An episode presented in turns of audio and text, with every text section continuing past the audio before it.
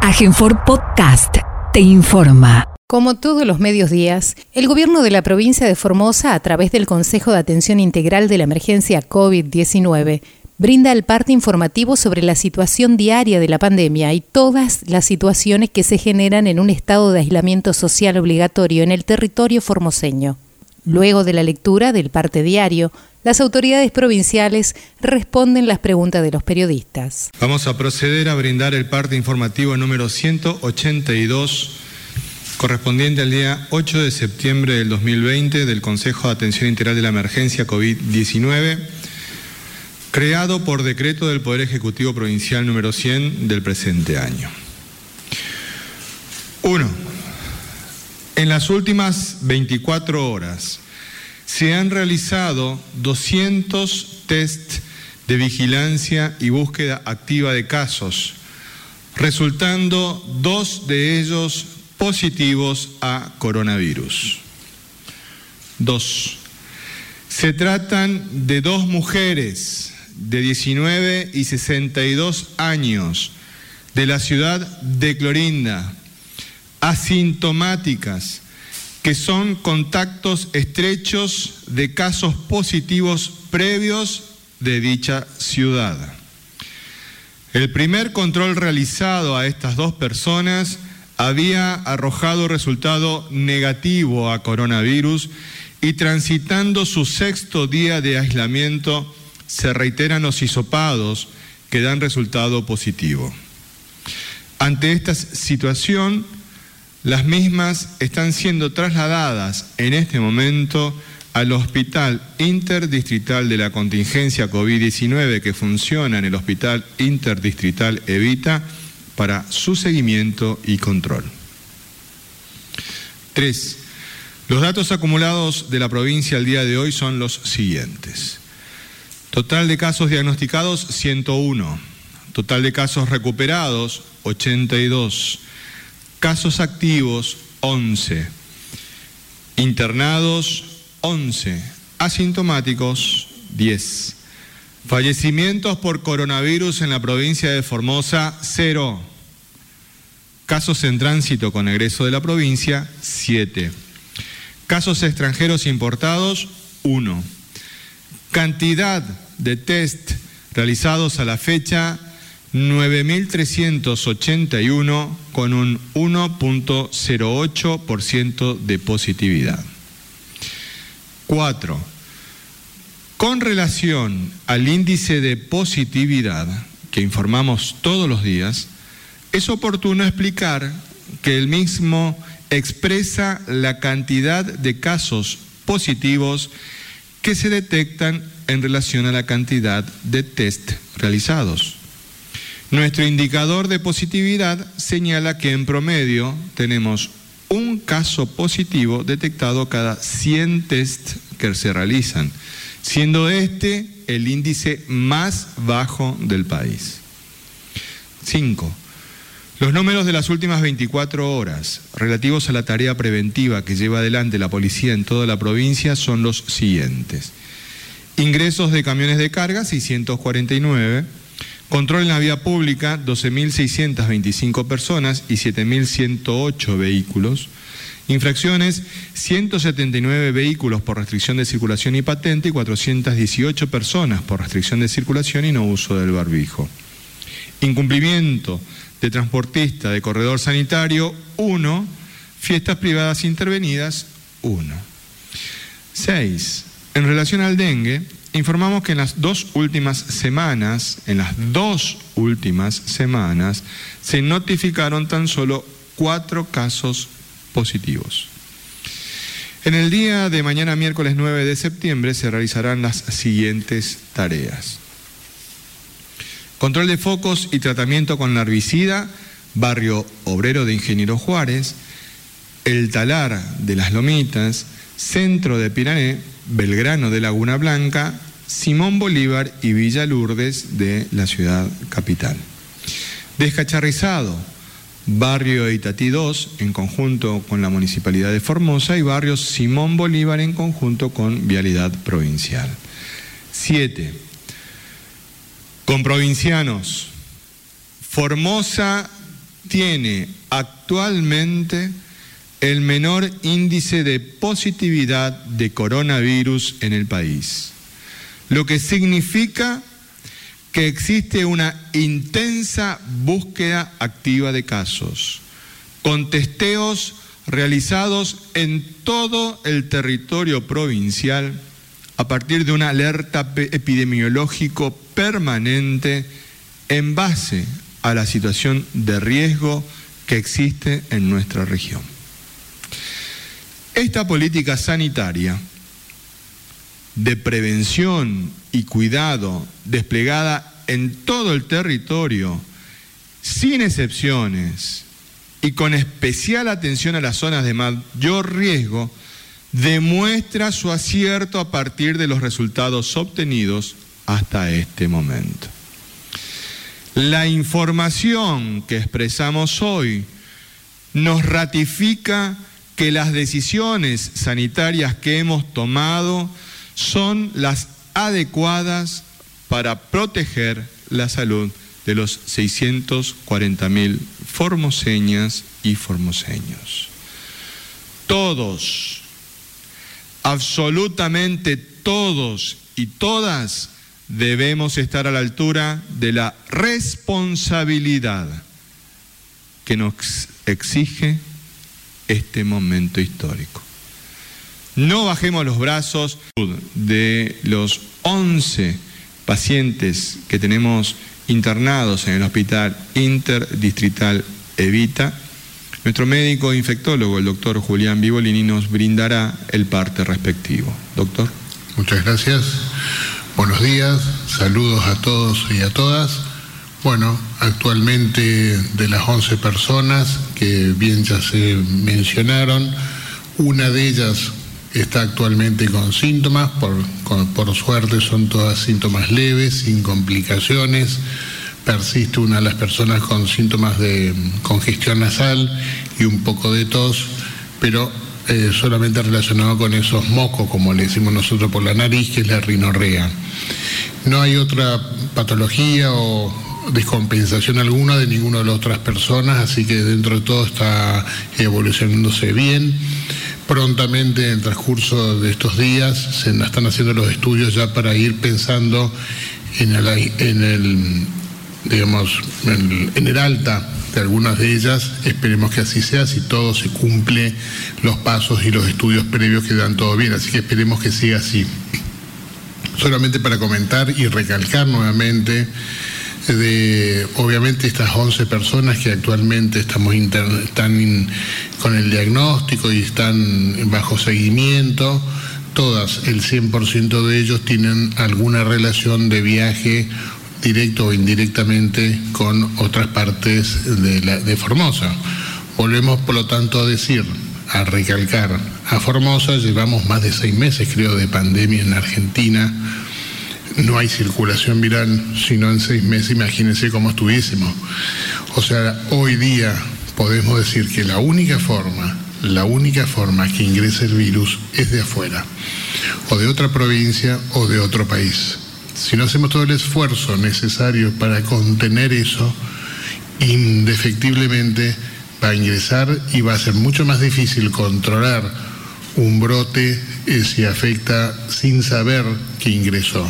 Por lo tanto, necesitamos la colaboración de todos, de aquella persona que ingrese, si no lo hace como por los medios necesarios, donde nosotros sí tenemos mejor control, por supuesto, porque todos aquellos que nosotros sepamos que ingrese, se le hace un seguimiento, un aislamiento a 14 días, se lo hacen los hisopados y los estudios pertinentes, ¿sí? se lo hace un control de foco.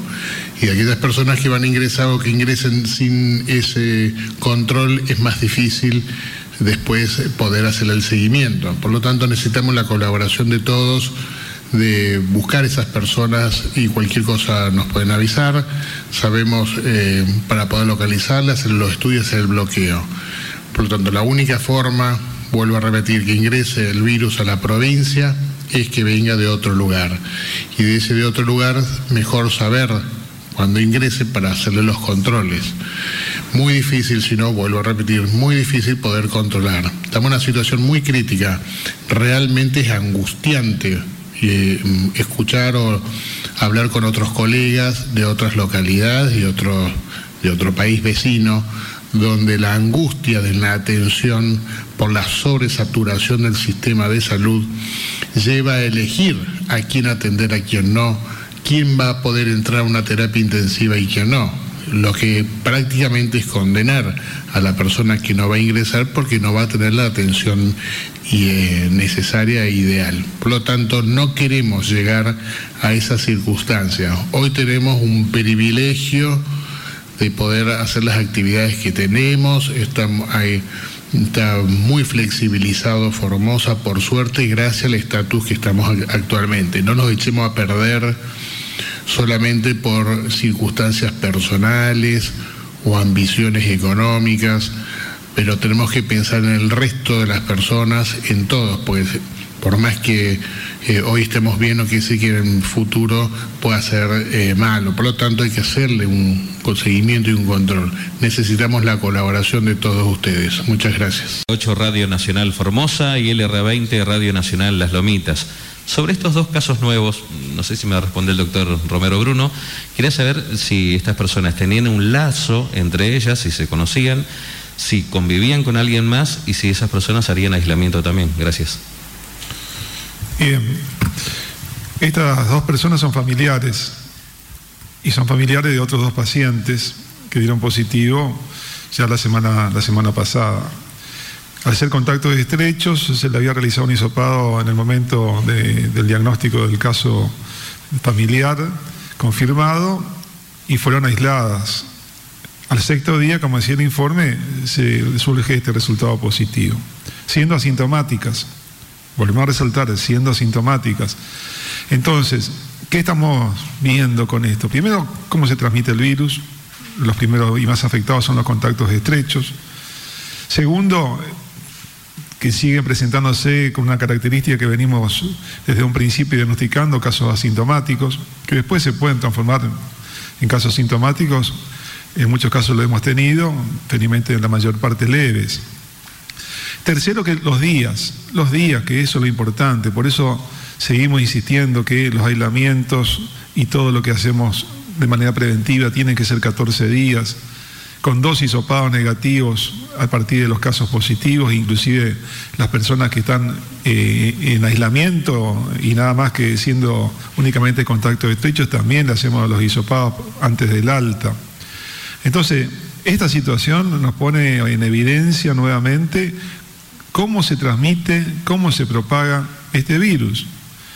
Entonces, como recomendación, volvemos a decir, hay recomendaciones generales a toda la población y que sale justamente de toda la medida de prevención que se viene dando desde, desde el gobierno provincial, con una política sanitaria muy clara, siempre apuntando fundamentalmente al cuidado de los 640 mil habitantes.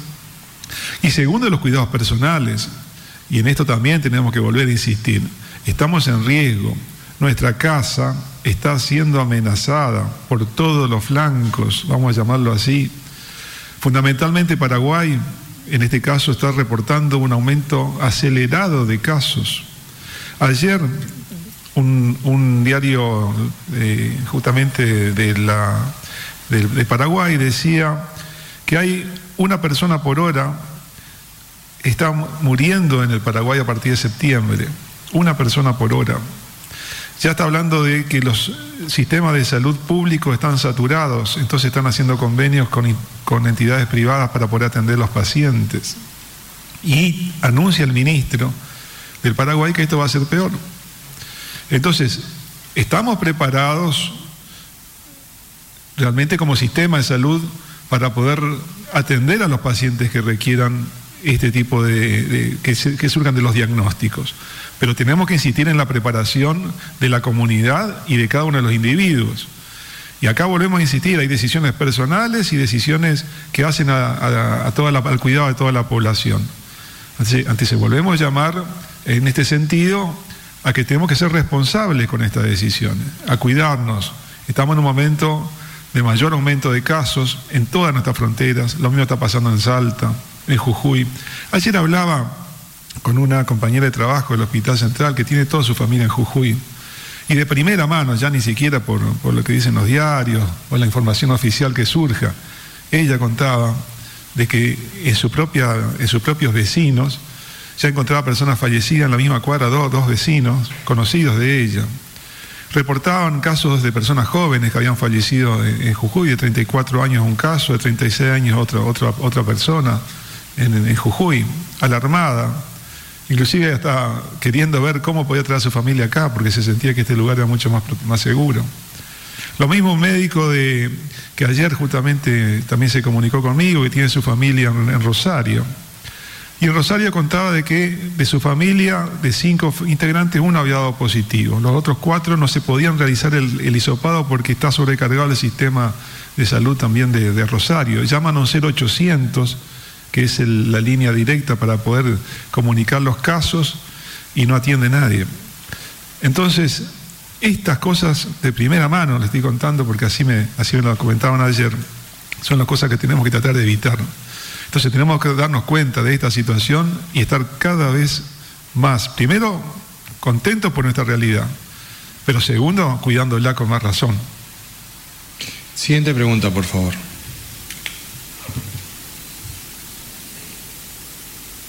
Muy buenos días, Hernán Salinas para el Diario de la Mañana y Radio Vida 102.3. La consulta a quien corresponda, ¿qué pueden comentar acerca de la reunión que mantuvieron ayer con el sector gastronómico? Muchas gracias. Sí, em, una aclaración. La reunión fue con el Sindicato de Trabajadores Hoteleros y Gastronómicos de la República Argentina. Es decir, es más amplio, no es solamente una cuestión de los gastronómicos. Fue una muy buena reunión, una reunión necesaria para escucharnos. Era importante escucharlos este, y que también nos escuchen a nosotros. Participamos junto con el ministro de Economía, el doctor Jorge Oscar Ibáñez, y también nos acompañó el doctor Mario Romero Bruno, nuestro médico epidemiólogo. Y hablamos de distintos aspectos. Hablamos desde la realidad gremial, la situación de la obra social, la situación de algunos afiliados, de em, el escenario que se presenta en esta pandemia, los proyectos que tenían y que se vieron truncos en este, el sindicato en este, en este tiempo, hicieron mucho hincapié en lo que es la capacitación. Este, conversamos de distintas realidades de las distintas provincias, hablamos de los protocolos y ciertamente hemos convenido en que este ámbito de diálogo, de conversación, lo tenemos que ir profundizando, comprendiendo todos la eh, gravedad de la situación en la que estamos. Em, es importante tener en cuenta de que el objetivo de todos es el del cuidar la salud y la vida de cada una de las personas. Y en ese sentido expresaron también la preocupación respecto de la salud, y expresamos todos la preocupación de la salud del personal gastronómico que el fin de semana pasado se vio envuelto en esa vorágine que constituyó esa apertura en la ciudad autónoma de Buenos Aires, que todos fuimos testigos, y que ciertamente no hubo protocolo alguno que valga en ese momento. Y son aspectos que hay que conversarlos y hablarlos. Hablamos también de que estamos siendo testigos de la más formidable inversión en políticas públicas sociales que haya realizado eh, el gobierno argentino en un contexto como en el que estamos viviendo. Fueron contestes en que la red social que se ha tejido en este momento es importante. Hablamos de la relevancia que ha constituido el cobro del ATP, Hablamos de la relevancia que ha significado el cobro de la IFE. Hablamos también de los eh, esfuerzos que realiza el gobierno provincial para atender distintas situaciones, particular las orientadas en este momento a la atención de la salud y la contención de los formoseños que más lo, necesitan y de las formoseñas que lo más lo necesitan. Hablamos también de un aspecto que es clave, que es el de la solidaridad, señalándonos la preocupación respecto de algunas situaciones laborales que se han verificado a pesar de este contexto de los aportes que ha realizado el Estado Nacional para sostener esta situación. En fin, fue una conversación muy buena, muy provechosa. Vinieron tres, vino el señor secretario general, el señor Eusebio Salinas, que había sido que lo conoce usted, Hernán. Este, también acompañaron dos compañeros más, el secretario general adjunto y el secretario gremial. Este, la verdad es que fue muy buena la reunión. Estábamos muy satisfechos. Entiendo que el sector gremial quedó también satisfecho.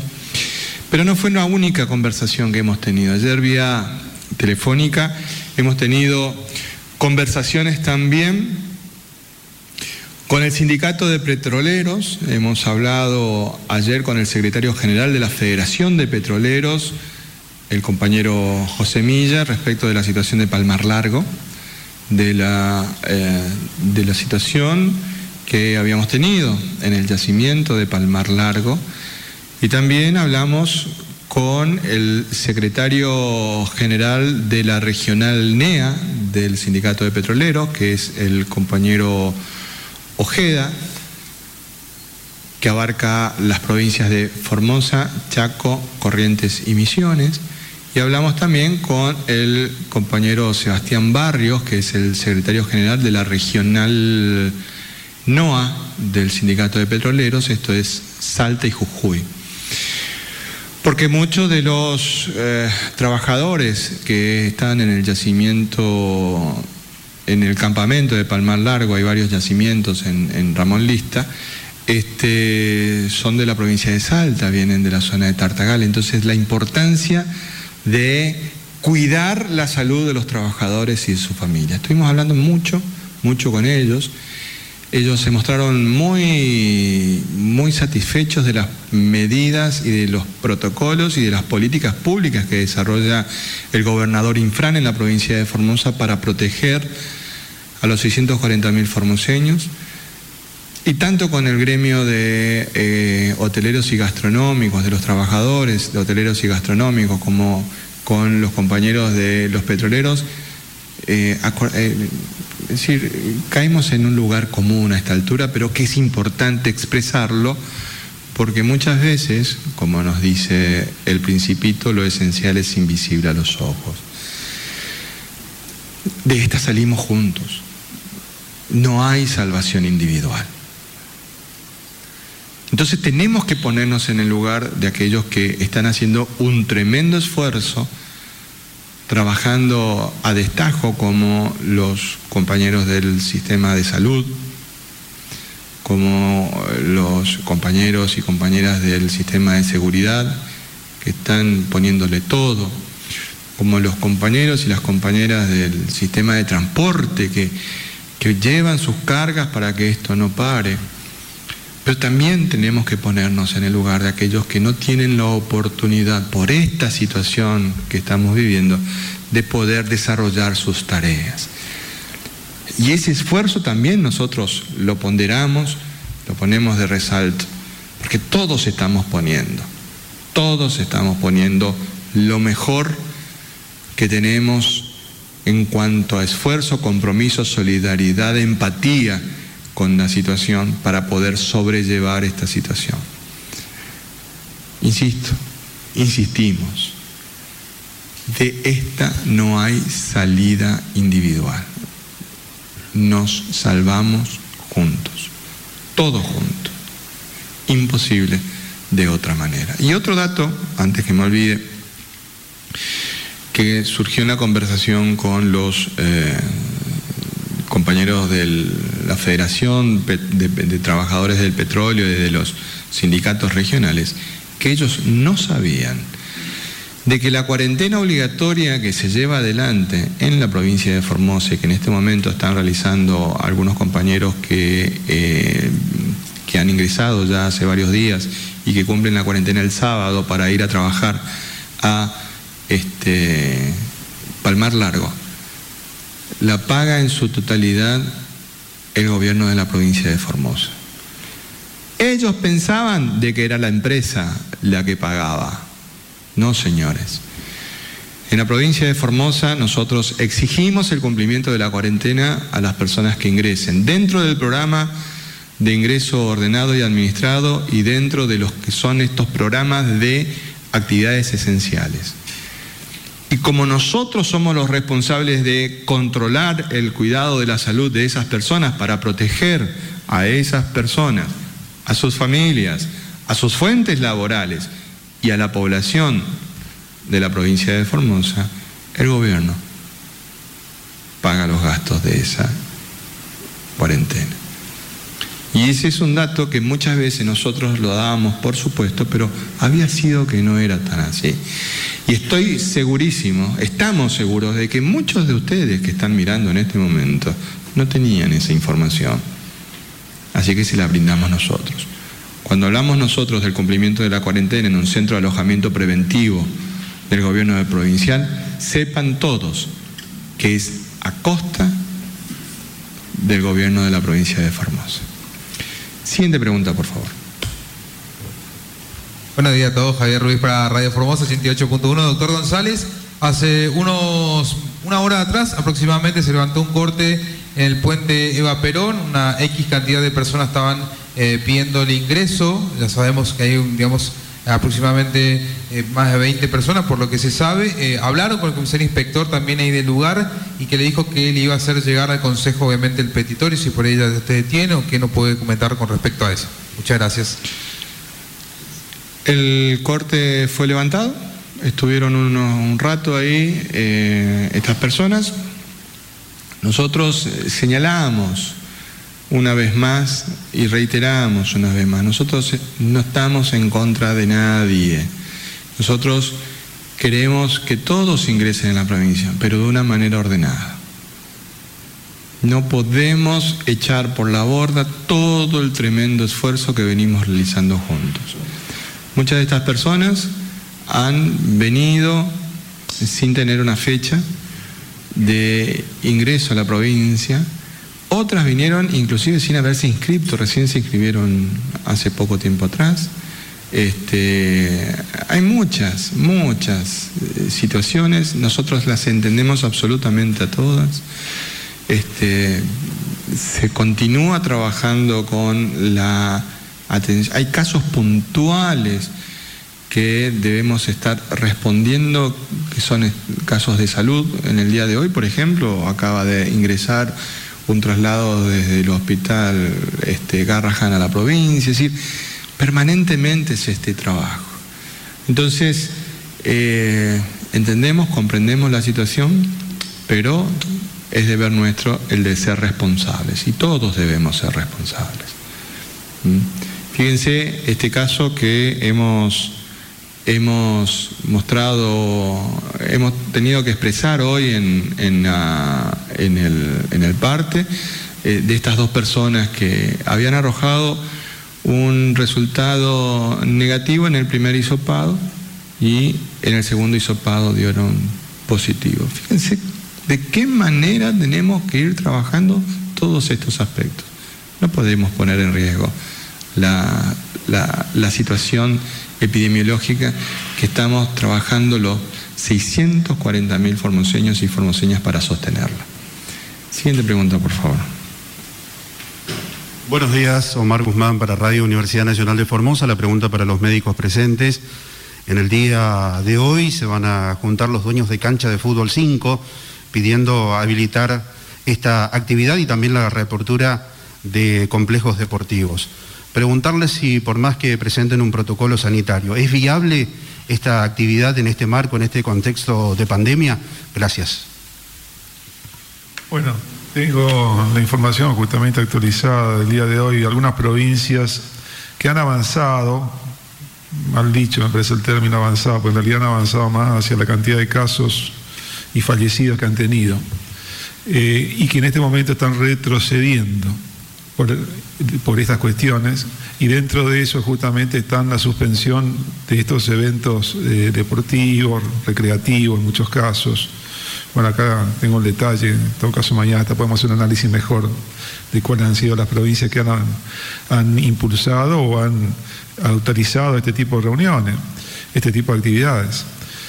En realidad, así como otras, sabemos que, por un lado, está un riesgo menor cuando las actividades son al aire libre. Eso es ya una cuestión también que está demostrado que el aire libre contra espacios cerrados, el espacio cerrado tiene un riesgo mucho mayor.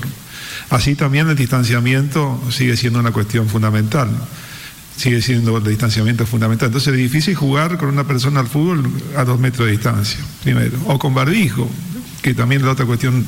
Entonces, o compartiendo un baño, es un espacio común, es un espacio común a muchas actividades, y sabemos que también los espacios comunes hacen a que ahí se den lugares de contagio.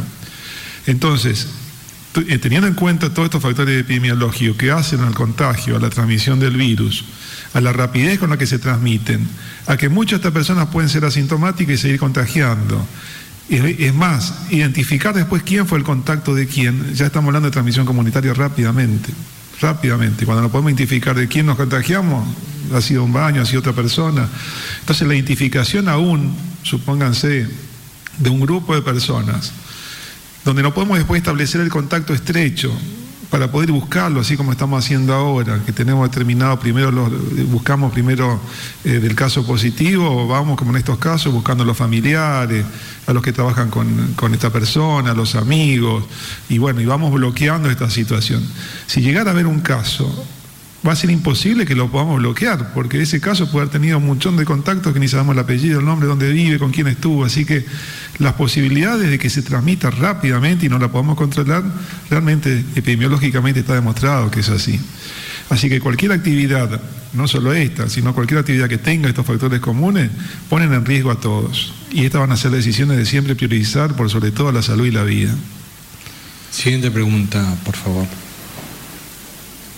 Muy buenos días, doctores. Nathaniel Cáceres del Grupo de Medios TVO y CNN Radio en Formosa. La consulta para usted, ministro González, es una consulta que quedó pendiente de días atrás. Eh, ¿Qué pasa con aquellas personas que ingresan irregularmente a la provincia eh, de Formosa? Eh, cumplen la cuarentena, tienen que pagar el alojamiento y si se arma una causa judicial o se los expulsa del país si es que son extranjeros. Muchas gracias. Son distintas situaciones la persona que es una persona que ingresa irregularmente, tal como lo hemos señalado, se le inicia inmediatamente la causa pertinente. Esa causa sigue su curso. Además de eso, se le cobra religiosamente las prácticas médicas, que puede ser solamente el hisopado, pero si no también hay otras prácticas si tiene algún problema de salud se le cobran todas las prácticas médicas y a su vez se le cobra el costo del hospedaje durante ese tiempo. Y en el caso de que sean personas extranjeras, se trabaja con migraciones para que la persona tenga la eh, resolución que en esos casos recae sobre ellas. Pero eso ya es resorte de otro organismo que no es la provincia de Formosa. Recordamos también de que aquellas personas que tienen ese tipo de eh, actitudes que son reñidas con el momento en el que estamos viviendo y que son de otras provincias, también optan por retirarse de ellas, pero ellas después no van a poder ingresar nuevamente a la, a la provincia porque justamente han vulnerado la confianza de los formoseños en cuanto a la posibilidad de que lleven adelante su tarea con cuidado dentro de la provincia de Formosa. Siguiente pregunta, por favor. Buen día, Blasich Ángel, Diario Norte Formosa. Doctor Bruno, con estos dos últimos casos de clorinda, ¿cómo sigue la situación de esa ciudad? Ya que en estas últimas horas eh, algunos negocios abrieron sus puertas. ¿Cómo seguiría la situación del bloqueo también? Gracias. Bueno, por un lado el bloqueo sigue efectivo hasta, hasta el día domingo en base a la situación que vamos a analizar particularmente estos casos, si bien estaban aislados, tenemos que hacer correctamente todo el interrogatorio, el seguimiento, tenemos que seguir repitiendo los resultados que estaban pendientes, tenemos que esperar los resultados pendientes de los cerca de 800 estudios que se han hecho. Y realmente cuando hacemos estudios, lo hacemos porque queremos realmente buscar en cualquier lugar. Si bien siempre mantuvimos una, una estrategia de una búsqueda activa de casos, sobre todo en personal de salud, porque son personales de contacto, policiales, en todos los casos sintomáticos, en las pacientes que se internaron en distintos lugares con alguna neumonía. Cuando realizamos un estudio de este tipo, con las características que se ha dado eh, en la ciudad de Clorinda durante el fin de semana, que fueron, como decía, 800 estudios, es porque justamente tenemos casos, entonces a partir de ahí está la búsqueda activa de más casos. Cuanto antes los diagnostiquemos, realmente antes vamos a poder bloquear y evitar la transmisión y el riesgo para todos los habitantes. Entonces, por un lado tenemos que esperar los resultados. Ahí vamos a tener un panorama, como hablamos en los días anteriores, la situación epidemiológica un poco más clara. Igualmente, el riesgo sigue estando presente, y más como hablamos recién de lo que está ocurriendo eh, lamentablemente en el vecino país de, Paraguay, realmente nos pone en una situación de mayor riesgo. Y sabemos que existe también una, eh, una fácil una comunicación, eh, en por diferentes motivos, que hace que el riesgo siga estando aumentado. Entonces, más allá de que pueda haber ingresos irregulares por caminos no habilitados, eh, nos pone en riesgo, lógicamente, esta situación, porque si no la diagnosticamos tempranamente, como hablamos siempre, es un fuego que se puede rápidamente propagar e incendiar. Entonces, la situación sigue siendo crítica y en esto tenemos que estar conscientes y tener una responsabilidad, como hablamos recién, individual de cuidarnos nosotros. Cuidándonos nosotros, estamos cuidando a nuestros seres queridos. Y cuidándonos entre todos, podemos salir con, mejor, con peores resultados o, podemos salir mejor con mejores resultados evitando justamente el daño que está produciendo esta pandemia en todo el mundo y inclusive en muchas provincias. Hoy queremos despedirnos como todos los días